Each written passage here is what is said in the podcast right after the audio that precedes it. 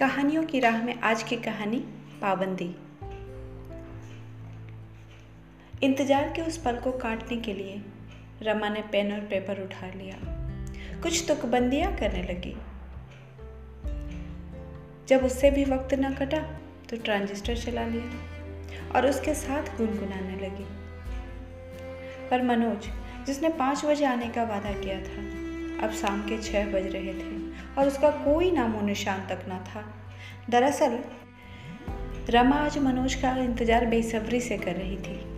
मनोज ने वादा किया था कि ऑफ़िस से आते ही कहीं घूमने चलेंगे। इसलिए रमा ने घर के सारे काम काज जल्दी जल्दी निपटा लिए थे। क्या पहनूं ये ये नीली साड़ी, ये ठीक रहेगी। उसके साथ बॉर्डर से मैच करता हुआ स्टोन की ज्वेलरी। उफ। गजब ढा रही थी। गोरा रंग, उस पर नीली साड़ी। और निखर गई थी वह।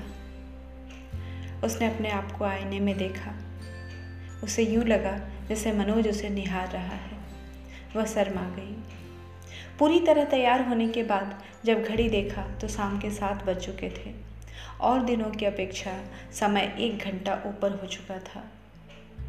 रमा की बेचैनी बढ़ने लगी। उसे कम करने के लिए ट्रांजिस्टर चलाया और साथ साथ गुनगुनाने लगी। एक तेरा साथ हमको सौ जहाँ से प्यारा है। और धीरे धीरे मानस पटल पर यादों का चलचित्र चलने लगा। मनोज रमा को कहीं अकेले बाहर जाने की अनुमति नहीं देता था। रमा, बस तुम ऑर्डर दिया करो। ये बंदा है ना, यूँ यूँ सारी चीज़ें हाजिर कर देगा तुम्हारे सामने। मनोज ने अपनी नई नवेली दुल्हन की आँखों में आँखें डालकर कहा तो रमा शर्मा गई। कुछ हद तक बात सही भी थी। नए शहर में आए हुए रमा को दो चार दिन ही तो हुए थे। पिछले महीने ही दोनों की शादी हुई थी। माता पिता के पास एक महीने रुककर रस्म रिवाज को निभाकर रमा पति के पास आई थी। मनोज था तो आधुनिक विचारों वाला, पर आजकल के पहनावे से उसे परहेज था। उसे लगता था, रमा घर से बाहर जाएगी, लोगों को देखेगी तो शायद उन्हीं के रंग में रंग जाएगी, जो उसे कतई पसंद नहीं था। रमा थी भी बला की खूबसूरत, ऐसे में मनोज का सोचना भी जायज़ ही था। वह उठकर आईने के सामने खड़ी हुई, ये बड़ी बड़ी आँखें, लंबी नाक ना कजरे की धार, ना मोतियों के हार। रमा शर्मा गई रमा दिन भर घर के कामों में व्यस्त रहती थी और शाम को सज सवर कर मनोज का इंतज़ार करती थी। थी तो वह भी पढ़ी लिखी एम.सी.ए किया था उसने। सोचा था आगे एमएनसी में किसी पोस्ट को ज्वाइन करेगी। बड़ी बड़ी कंपनियों के साथ डील होगी। पर उसने अपनी मर्ज़ी को, मनोज की मर्ज़ी के आगे समेट लिया था। उससे कई ऐसे रिश्तों का स्मरण हो आया, जो इन्हीं कारणों से टूट गए थे। औरतों की आज़ादी को कहाँ कोई समझ पाता है? बिरले ही होते हैं, जो आज़ाद ख्यालों की औरतों के साथ तालमेल बिठाकर गुजर बसर कर पाते हैं। फिर उसे अपनी शादी के पहले वाले दिन याद आ गए। अपने लिए कुछ, बहुत कुछ सोचती थी वो। शादी होने के बाद जॉब करेगी। कभी कभी पति उसके लिए चाय बनाया करेगा। वह मुस्कुरा कर आँखें खोलेगी। एक दूसरे को गुड मॉर्निंग विश होगा। और यहाँ से ज़िंदगी की शुरुआत हो जाएगी।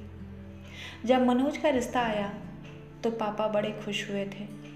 उन्होंने कहा था, लड़का शहर में रहता है। अच्छा है। रमा अपने सपनों को जी सकेगी। कितने सपने सजोए थे रमा ने अपने भावी जीवन के। रिश्ता तय होते ही मनोज का good morning good night messages आने लगे थे, जिससे उसे हमेशा आसपास होने का एहसास होता था। अपनेपन का एहसास होता था। उस वक्त कहाँ समझ में आया था कि ज़िंदगी इतनी पाबंदी भरी हो जाएगी। खैर उसने अपने आप को समेट लिया था, परिस्थिति से समझौता कर लिया था। उफ, ये क्या? नौ बज गए सोचते सोचते। रमा खींचने लगी थी। अगर ऐसा था तो एक फ़ोन तो कर ही सकते थे। तभी डोरबेल बज उठा। रमा लगभग दौड़ गई। वह जानती थी, उसे ऐसा तैयार हुआ देखकर मनोज तारीफों की झड़ी लगा देगा। इसी सोच में उसने दरवाज़ा खोला। पर यह क्या? मनोज ने उसे नोटिस ही नहीं किया। मन उदास हो गया। मनोज, मेरी तरफ़ देखो ना। उसका अंतर मन फुसफुसा रहा था। कहते हैं अंतर मन की आवाज़ लोग सुन लेते हैं। पर यह क्या? मनोज उसकी तरफ़ ध्यान दे ही नहीं रहा था। सॉरी सॉरी रमा, आज हम कहीं नहीं जा पाएँगे। बहुत सारा काम है। मुझे, सॉरी यार, सॉरी। कोई बात नहीं। रमा ने अपनी भावनाओं पर काबू पाते हुए कहा। एक कप गरम चाय मिलेगी? मनोज ने अनुरोध किया। असल में, आने वाले बुधवार को ऑडिट है। बहुत सारा काम पेंडिंग पड़ा है। प्लीज़ समझ रही हो ना? रमा, जो तैयार होने के बाद से केवल यह सोच सोच कर खुश हो रही थी कि मनोज आते ही तारीफ़ की गंगा जमुना बहा देगा। उस मनोज ने तो उसे नोटिस ही नहीं किया था। हाँ मैं समझ रही हूँ। ठीक है, रमा ने खुद को संभाला। ठीक है, तुम काम करो, मैं चाय लेकर आती हूँ। रमा चाय बनाकर ले आई। वहीं उसके पास चेयर पर बैठ गई। मनोज कंप्यूटर पर काम कर रहा था। रमा उसे देख रही थी। अचानक उसका ध्यान कंप्यूटर स्क्रीन पर गया। और उसने देखा कि मैं तो इस काम को कर सकती हूँ। अच्छा तो मिस्टर मनोज, अगर मैं आपके काम में मदद कर दूँ तो क्या आप तब भी बाहर जाने से मना करेंगे? रमा ने आँखें नचाते हुए कहा, बहुत ज़िम्मेदारी का काम है। तुम्हारा रसोई नहीं कि नमक कम या ज़्यादा पड़ जाए, कोई फ़र्क नहीं पड़ता। मनोज ने लापरवाही से कह दिया। मनोज कहने को तो कह गया पर उसे लगा, शायद कहीं उसने उसके अहम को ठेस पहुँचाया होगा। फिर उसने रमा को मनाने के लिए गाना गाना शुरू किया। हंसता हुआ नूरानी चेहरा। रमा वर्क प्रेशर को समझती थी, इसलिए उसने मनोज की बातों को बुरा नहीं माना। उसने फिर आग्रह किया, मैं करूँ? रमा ने मिन्नत के अंदाज में कहा। जिसे मनोज ने स्वीकार कर लिया। रमा को काम आता था। सारा काम घंटे में निपट गया, जिसके लिए मनोज ने शाम का प्रोग्राम कैंसिल किया था। हाँ अलबत्ता उन्होंने फ़ूड ऑर्डर किया था, जिसे रमा ने घर में कैंडल डिनर जैसा बना दिया था। अगले दिन ऑफ़िस में मनोज की काफ़ी तारीफ़ हुई, जहाँ और सभी एम्प्लॉय काम में उलझे हुए थे। वहीं मनोज सबके बीच हीरो बना हुआ घूम रहा था। लोग उसे अपने टेबल पर बुला बुला कर पूछ रहे थे। दोस्त सुधीर ने कहा, भाई, कैसे किया? ये तो बता। मनोज मुस्कुराकर कॉलर अप करता और कहता, टैलेंट है। लेकिन बार बार एक ही बात पूछे जाने पर उसने रमा का ज़िक्र कर दिया। उसे भी कहाँ पता था? रमा का नाम लेते ही उसी के दोस्त उसे छोड़कर रमा की तारीफ़ करने लगेंगे। तारीफ़ तक तो ठीक है, पर इतनी तारीफ़? पानी सर के ऊपर जा रहा था। पता नहीं क्यों, अब उसे रमा से मदद लेना भारी पड़ रहा था। अब मनोज को रमा से ईर्ष्या होने लगी थी। धीरज ने तो बॉस को बता दिया।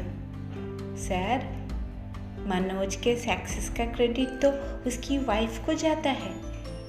Am I right Manoj?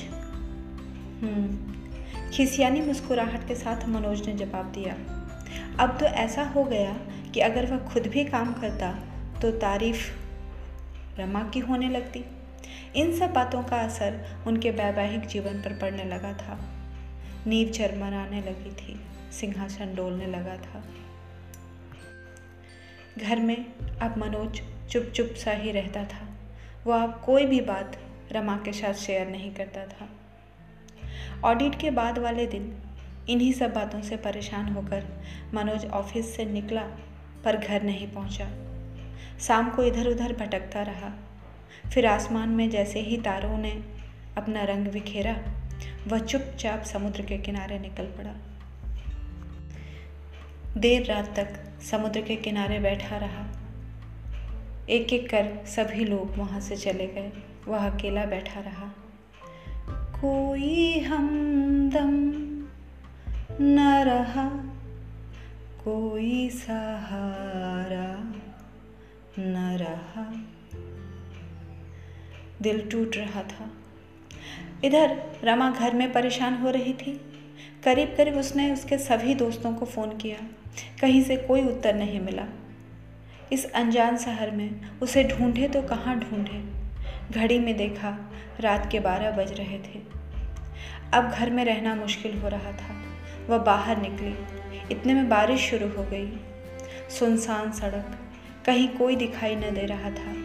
न ऑटो, न रिक्शा, कहीं कुछ नहीं मिल रहा था। मनोज, कहाँ हो मनोज?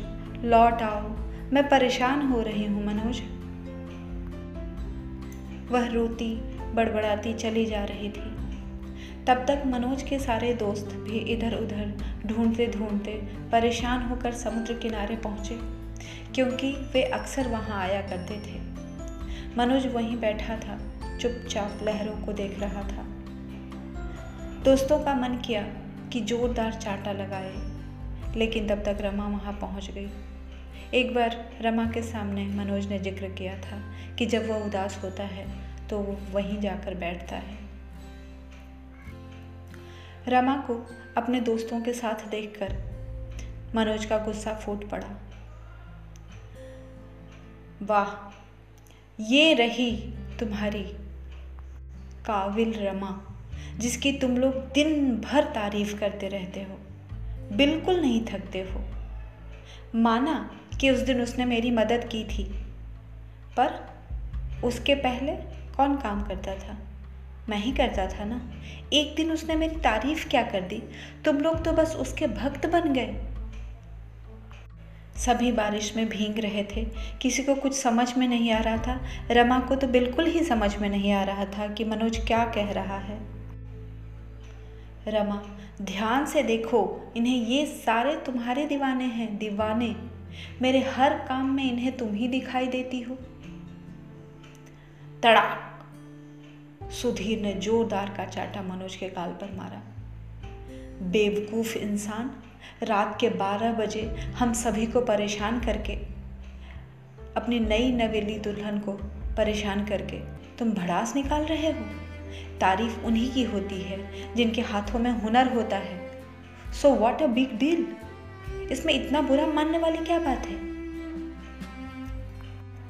पीछे से धीरज बोला हाँ हम तो समझ रहे थे कि तुम खुश हो रहे हो पर तुम बॉस यार, तुम तो अलग ही लेवल में हो। खैर, मनोज और रमा को दोस्तों ने उनके घर तक पहुँचाया। घर पहुँचने के बाद दो दिन तक दोनों में कोई बातचीत नहीं हुई। दोनों एक दूसरे से कटे कटे से ही रहने लगे थे। हमेशा घर में एक सन्नाटा सा पसरा हुआ रहता था। अगली शाम को मनोज घर आया तो रमा ने अनमने ढंग से उसके लिए चाय बनाया। उसका चाय टेबल पर रखकर अपना चाय लेकर लॉन में चली गई। मनोज, जो अब तक इस शांति युद्ध में हार चुका था, रमा को ढूंढते ढूंढते लॉन में पहुँचा। क्षमा याचना के लिए उसने कान पकड़ रखा था। ओ रूप की रानी। रमा ने उसके सुर में सुर मिलाया, बोलो चोरों का राजा। रमा भी इस चुप्पी से तंग आ चुकी थी। तभी मनोज ने अपने पॉकेट से एक लिफाफा निकालकर रमा के हाथों में थमा दिया, क्या है ये? रमा ने आश्चर्य से पूछा खोल कर देख लो, खुद ही समझ जाओगी। वो एक अपॉइंटमेंट लेटर था। रमा ने पढ़ना शुरू किया। You are appointed as a senior coordinator Rama के होठ थरथराने लगे। रमा को समझ नहीं आ रहा था कि वो क्या करे। बिन मांगी मुराद पूरी हो चुकी थी। वह मनोज की तरफ़ मुड़ी। रमा, मैं गलत था। तुम्हारी हर ख्वाहिश को पूरी करना मेरी ज़िम्मेदारी है। तुम पर कोई पाबंदी नहीं है। तुम्हारे हुनर को शाबाशी मिलनी ही चाहिए। तुम काबिल हो। तुम्हारी काबिलियत की पहचान होनी चाहिए। रमा की आँखें भर आई। आज उसके सपनों की विमान उड़ान भरने को तैयार थी। रमा ने आगे बढ़कर मनोज को गले से लगा लिया। अब दूरियाँ छट चुकी थी। खुशियाँ ही खुशियाँ थी।